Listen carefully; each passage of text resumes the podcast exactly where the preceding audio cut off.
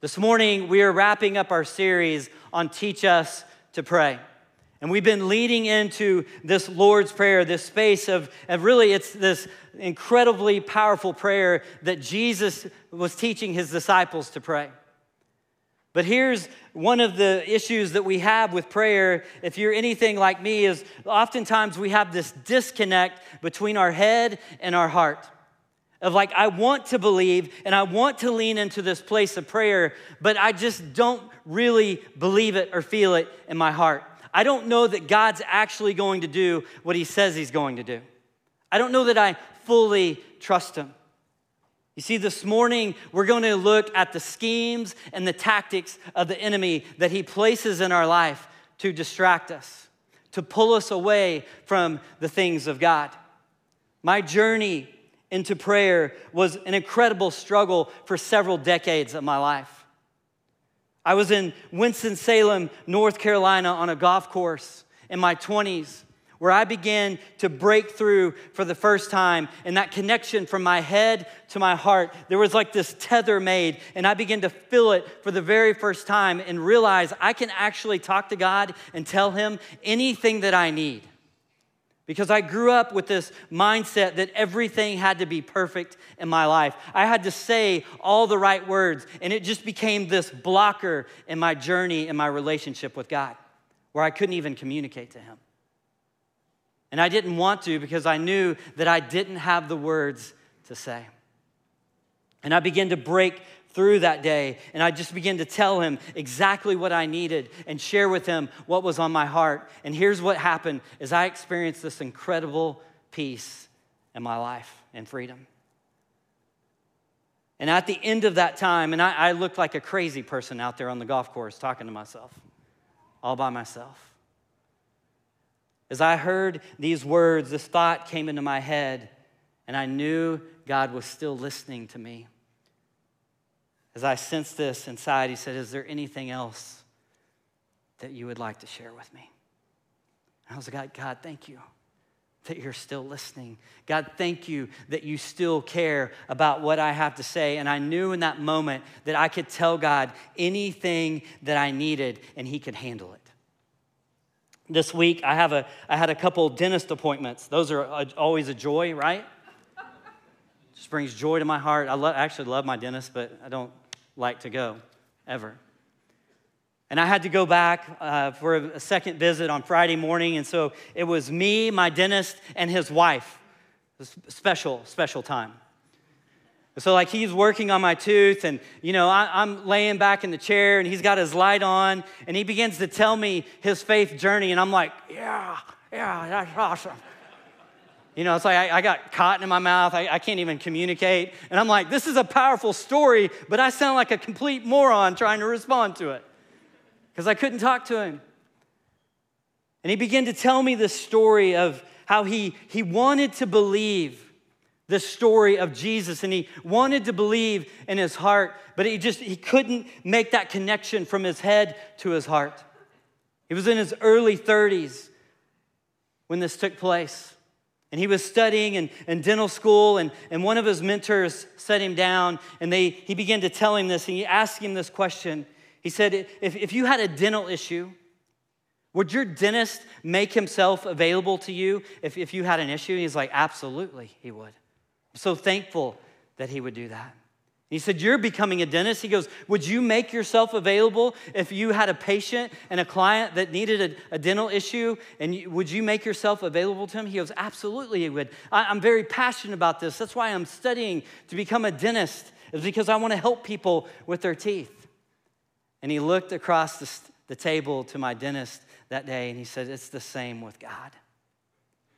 Is he wants to make himself available to you any moment that you need him. And some of us don't fully believe that in our heart. You see, many of us in our in this room have struggled in this space of prayer. We haven't made that connection from our head to our heart. It was no different for Jesus' disciples. They struggled in this space of prayer. In fact, they came to him and said, Jesus, will you teach us to pray? We need something to, to, that you can model for us to teach us. And Jesus leans into this, and we find this story in Matthew six. And he kind of gives them, he kind of sets this up as this posture. Matthew six, he says, when you pray, go into your room and close the door and pray to your Father who is unseen. Then your Father who sees what is done in secret will reward you. And when you pray, do not keep on babbling like pagans, for they think they will be heard because of their many words. And this morning, every week during this series, we've been reciting the Lord's Prayer together. I'm gonna invite you to stand with me one more time as we lean back into this prayer together, and we're gonna pray it corporately together. You'll see the words on the side screen. Will you say that with me this morning? Let's say it together. Our Father in heaven, hallowed be your name. Your kingdom come, your will be done on earth as it is in heaven. Give us this day our daily bread, and forgive us our trespasses as we forgive those who trespass against us. And lead us not into temptation, but deliver us from evil. For yours is the kingdom, the power, and the glory forever and ever. Amen. You may be seated. LifeWay Research does a lot of polling for churches and Christians, and, and they put together some data. And a few years ago, they, they did a poll on what Christians actually pray for. And I found this to be really interesting because I'm like, man, what, what is that? What do we actually pray for? I, I know what I pray for. And the number one thing that we as, as Christians or followers of Jesus pray for is this, is friends and family. And I don't know about you, but I find myself spending a lot of time praying for friends and family. But the second one actually took me by surprise. It shocked me a little bit. The second thing that we most commonly pray for is this, is we pray for our enemies. Did you know that? Well done. Great job. You actually pray for those that hurt you and offend you. Pastor Matt did a wonderful job talking about this last week. You should go back and listen to his message. But here's the third one. This is a little bit vain, all right? It's Super Bowl Sunday, and it just kind of fit as we pray for our sports teams. I'm not praying for any sports team today. Many of you are Kansas City fans, and you're giving me the glare already. Maybe you're a forty-niners fan. I'm just a bitter Dallas Cowboys fan like Pastor Matt, and it's okay. I am. I hung it up. Ephesians six gives us a beautiful story of actually what is going on in the spiritual realm. I want to read this to you this morning. You'll see it on the screen. It says, finally, be strong in the Lord and his mighty power.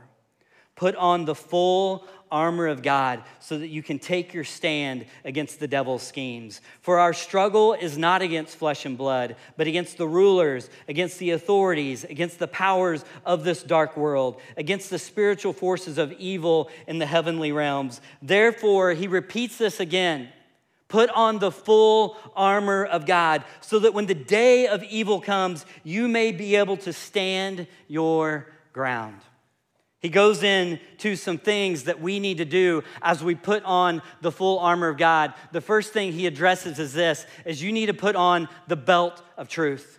You need to know truth in your life. We get that through the Word of God. He talks about this. He says, put on the breastplate of righteousness. That way you lean into these things of purity and holiness and what is good and true and right in our life. He says our feet need to be fitted with, with peace when every room that we come into, that we bring peace with us. That's what being a man or woman after God's own heart looks like. He says, I want you to have the shield of faith. That way you can extinguish the fiery darts of the enemy that he's shooting at you continually. We're in a war. You may not realize that yet. Put on the helmet of salvation. Why? That your mind is set on the things of God. He says, and I want you to carry the sword of the Spirit, which is the Word of God. We need to put God's Word in our heart and our mind. That way we can be ready to fight the schemes and the tactics of the enemy. And he closes out this passage. He says this, I want you to pray in the Spirit on all occasions with all kinds of requests. What is that saying to you and I? Is that there's no right method to prayer. As we can come to God with any request that we may have, and we can come to him. We don't even have to vocally say it. It doesn't even tell us that in Scripture. It's like, man, you can have a mental prayer where you say, God, I, I, I can't even get the words out right now. But he tells us this, he goes, I want you to be alert. I want you to stay on guard. Always keep on praying for the Lord's people. What does that look like? We need to hold each other up before the Lord as sons and daughters of the Most High God. Amen? You see, Ephesians tells us that there's a struggle going on, but it's not against flesh and blood. It's not even against each other. It's against the rulers and the authorities and the powers of this dark world, against the spiritual forces of evil in the heavenly realms. We like to refer to this space as spiritual warfare in our, in our lives. And that may scare you a little bit, but I'm gonna try to make this as simple as possible for you as I can this morning. The spiritual warfare is this. It's taking a stand against the devil's schemes, his lies, his tactics, his nonsense that he brings into your life. And we desperately need the armor of God to do that. We desperately need the armor of God. You see, Paul is laying out all these pieces of armor, and he illustrates them as a physical weapon. That way we could understand those and grasp hold of those in our mind. But when he comes to prayer, he doesn't compare it to a physical weapon. Why? Because there was nothing in the first century that was powerful enough to compare prayer to. I don't know that we have anything that's powerful enough to compare prayer to today. Prayer is the most powerful thing that we can do. Samuel, Samuel Chadwick said this in his Path of Prayer book. He says, Satan laughs at our toiling, and he mocks at our wisdom, but he trembles when we pray. He trembles when we pray. Here's the reality of this. If you don't know and recognize that you're in a battle, you're gonna lose that battle every time. We're in a battle for our souls. Not long before Jesus goes and he gives the disciples this, this Lord's, the prayer that he taught them to pray, he experienced this testing in the wilderness. Let's look at it in Luke chapter four. It says this, Jesus, full of the Holy Spirit. I want you to say this this morning, full of the Holy Spirit. He left the Jordan and was led by the Spirit into the wilderness. You see, the Spirit of God is available to you just like your dentist is available to you at any time that you need him. All you have to do is call out to him. He's available to you in times of joy. He's available to you in times of despair. He's available to you in the mundaneness of life when you are bored and say, God, I don't even want to take a step further. This is, this is just not working out like I hope. The Spirit of God is available to you in that moment. My mom passed away in October of this past year, my biological mom. I didn't really have a relationship with her because I grew up in the foster care system. And so she had given me up for adoption at birth, but I'd stepped in the last few years of her life to help her. She needed some skilled care and, and really had become homeless. And so she had passed away, and And so I, I, the last several months, I've just been thinking through of like, what am I going to do with her? How am I going to honor her? Because I didn't know her. And I was talking with one of my close friends down in Texas, and his brother had just recently passed away. And he was telling me how he had buried his brother on his grandpa's gravesite as he was cremated. And I was like, man, that, that's a great idea, but I have no idea where her parents were buried. My grandparents, her, her mom and her dad actually lived here in Tulsa. And I did have a relationship with them, but they died back, I mean, almost twenty years ago. And so I did what any normal human would do is I opened up my computer and Google, and I began to search if I could find where my grandparents were buried, and I found it. In Haskell, Oklahoma.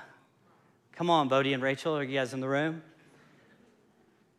And so I make my way out to Haskell, America this Friday, and, and I'm driving around. I'm like, surely this isn't going to be hard because this is just a small country gravesite and, or grave cemetery, and it was a lot bigger than I anticipated. And I get out there, and I'm driving around, and I'm driving around, and hours are going by. And I'm like, I, I'm not going to find it. And so I'm down at the far end of the cemetery, and I pull over my car, and I just hold my hands up, and I was like, God, I, I need your help. I need your help to help me find this tombstone, if it's here. And I just sensed something inside of me that said, get out and walk. And so I began to walk, and I, I walked several of the plots, And, and nothing. I'm just like weaving back and forth. I, I knew what the, the tombstone, the headstone had looked like. And so I, you know, I was like, man, I'm going to find it really quickly, and nothing. So I'd gone to the next plot, and, and I'm like walking, and it, there's kind of like a little bit of hill. And so I'm making my way up, and still like I'm not finding anything. And I'm like making my way back down. And, and honestly, I'd kind of given up hope that like I'm, I'm just not going to find it. And I'm going to head back home, and we'll figure it out later. And I saw out of the corner of my eye this, this, this headstone that kind of looked like the one that I was looking for. And, and I made my way around it, and I saw it, and it said, Lamar and Virginia Helm Camp. That means nothing to you. But I found it. I didn't think I was going to find this tombstone on my, on my own. But with God's help, I did.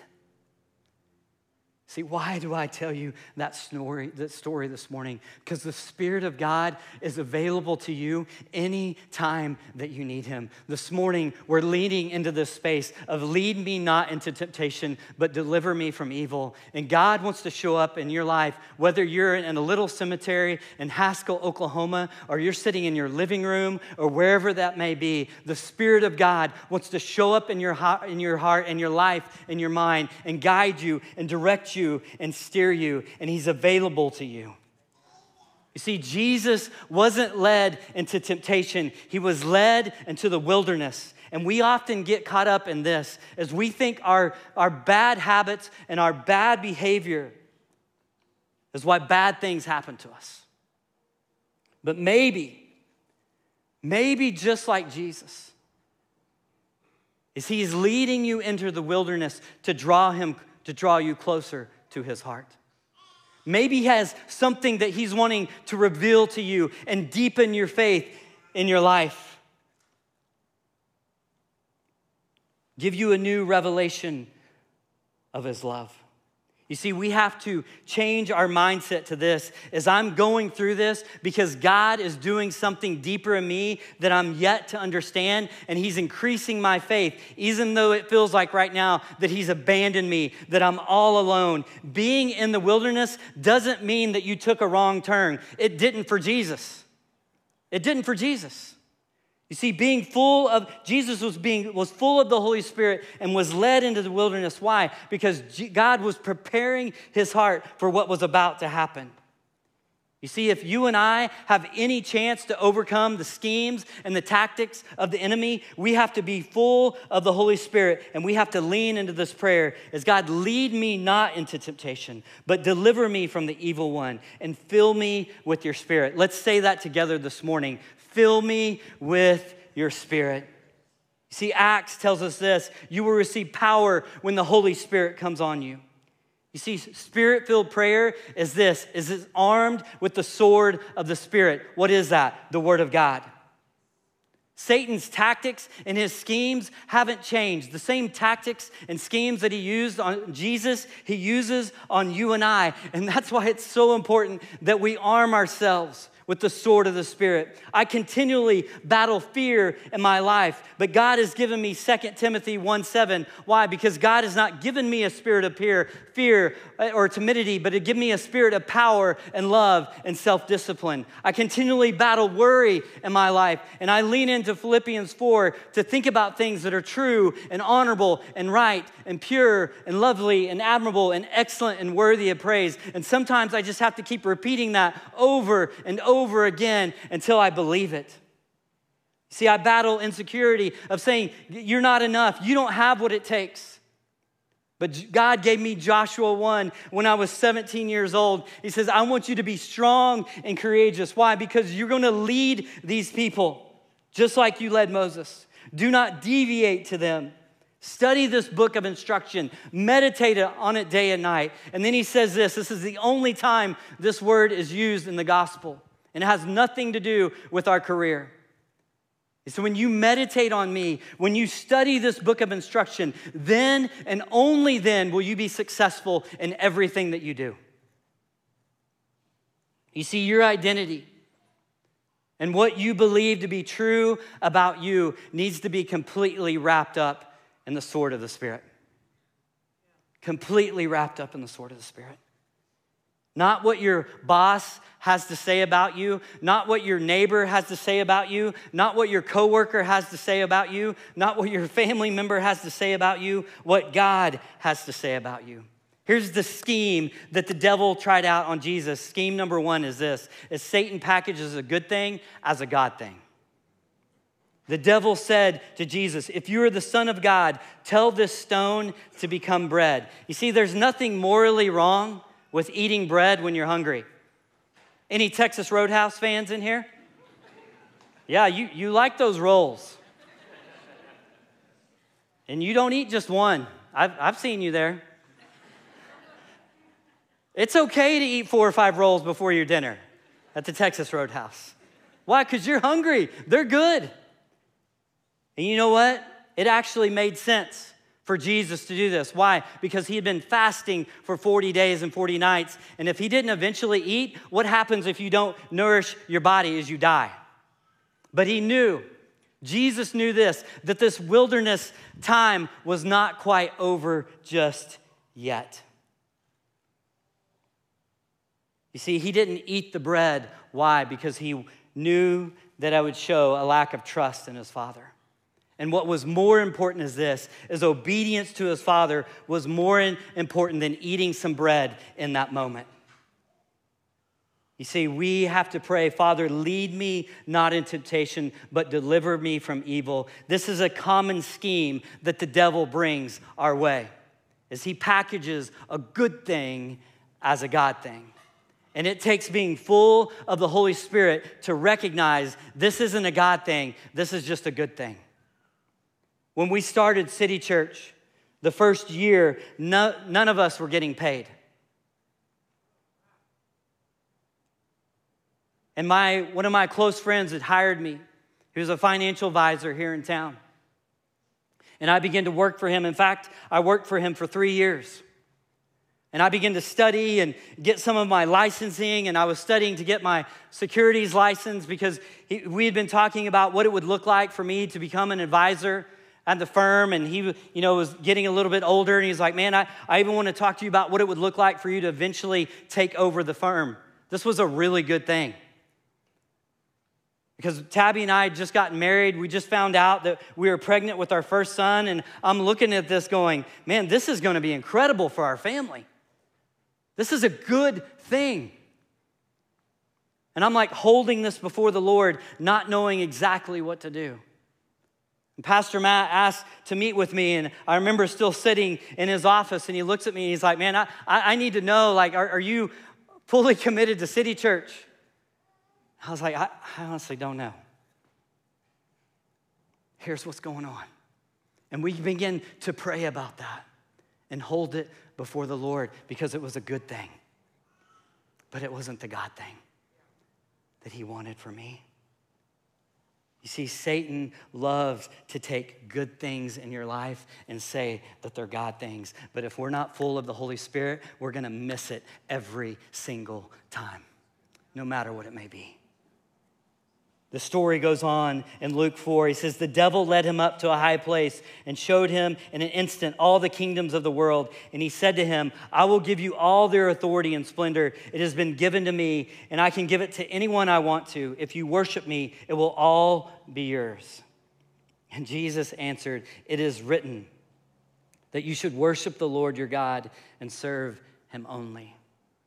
The Bible tells us that Satan is the prince of this world that we live in. He has dominion over this world for a short period of time. And he's trying to give Jesus this power and this authority. See, Satan tempts us to choose the painless over the process. God, lead me not into temptation, but deliver me from evil and help me to never choose the painless over the process. See, Satan came to Jesus and said, why don't you, why don't you, instead of doing things God's way, why don't you do things my way? Why don't you take the easy way?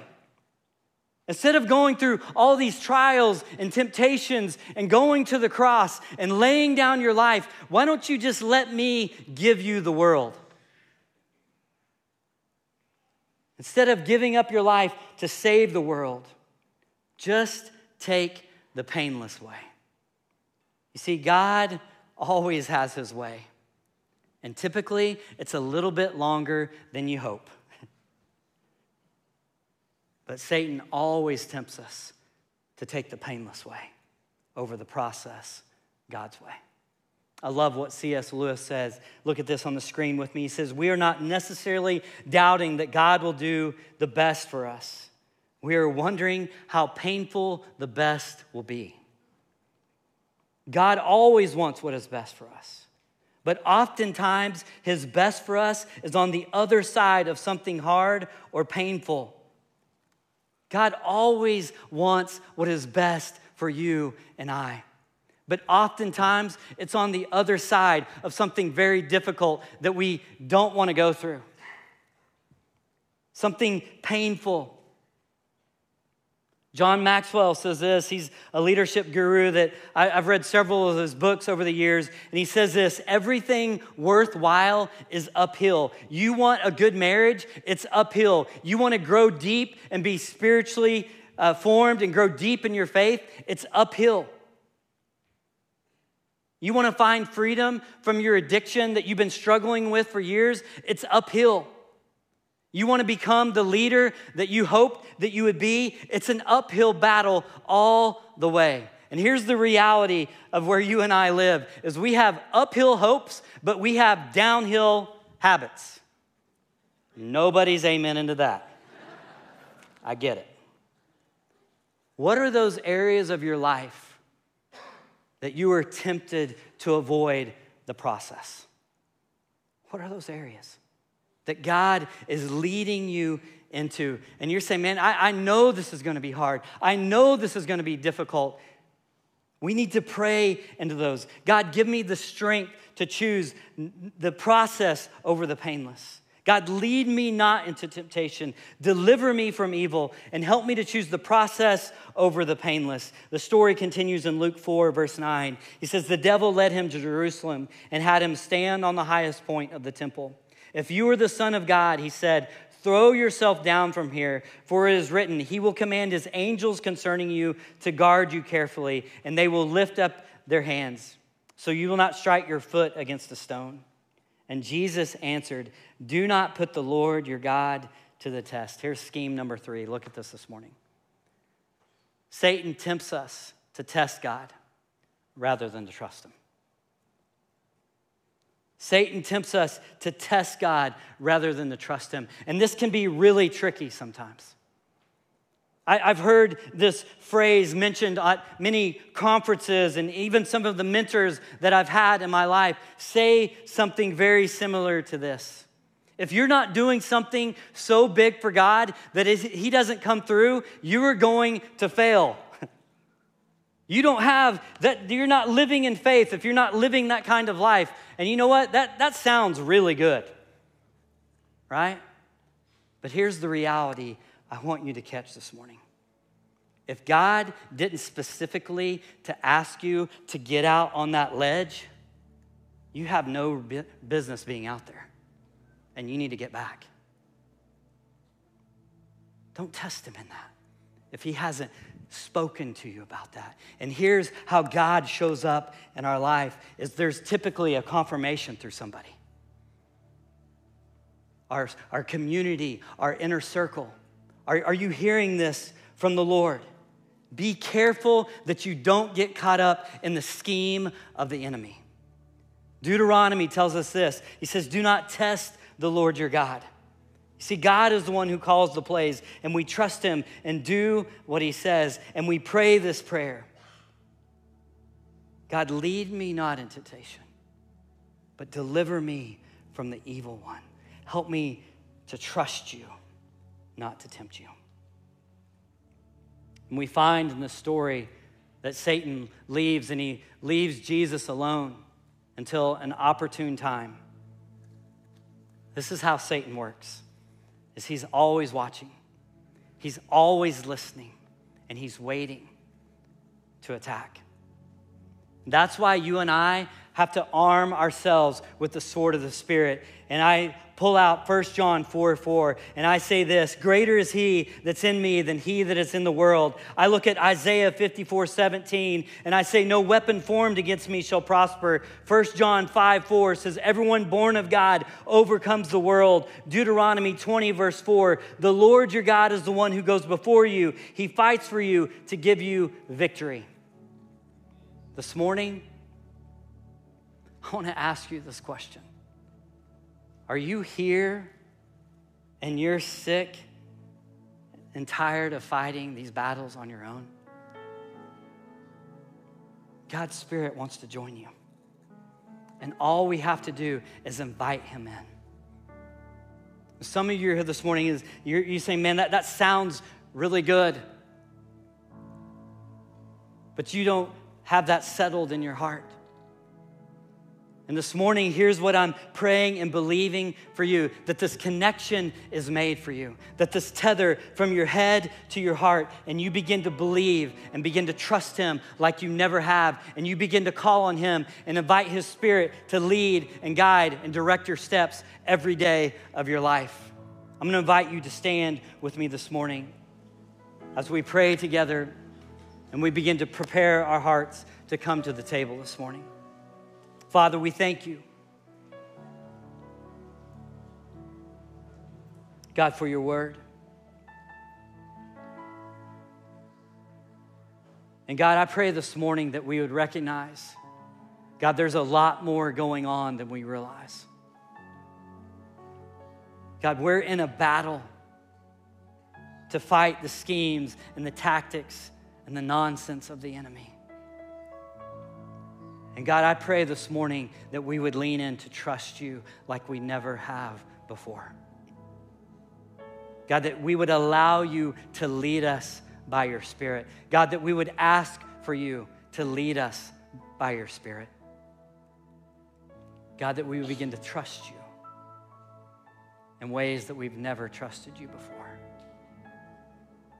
God, that you would open our eyes to things that we see as good and we recognize them. Yes, that's good, but that's not what God has specifically for me. And God, we would trust you in that space, in that area of our life. God, help us to stand and put on the armor of God to fight the schemes and the tactics of the enemy. God, grow us deep in you. Let us arm ourselves with the sword of the Spirit that we can speak to any tactic, any scheme that the devil brings our way. God, we love you and we honor you. In Jesus' name we pray, amen. I want you just to stay in this place of prayer as we prepare our hearts this morning to come to the table.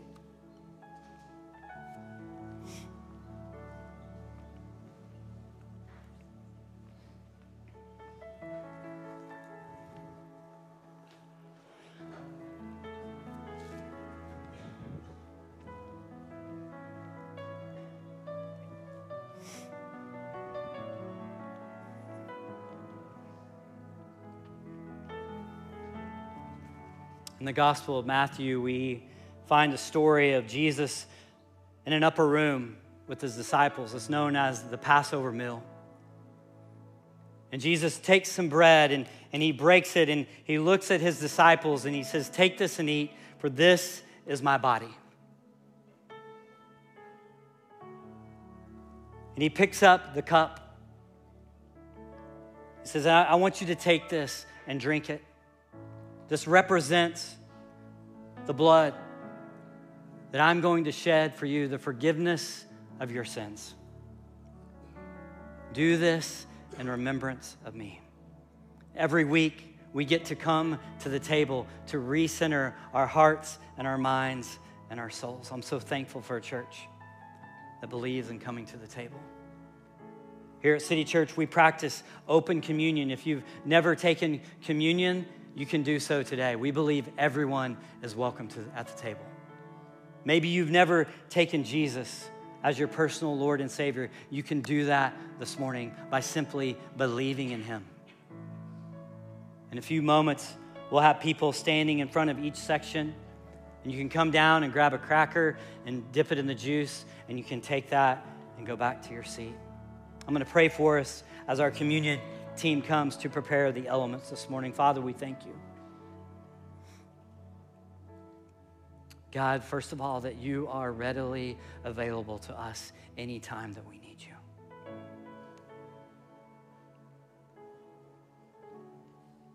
God, we thank you for that.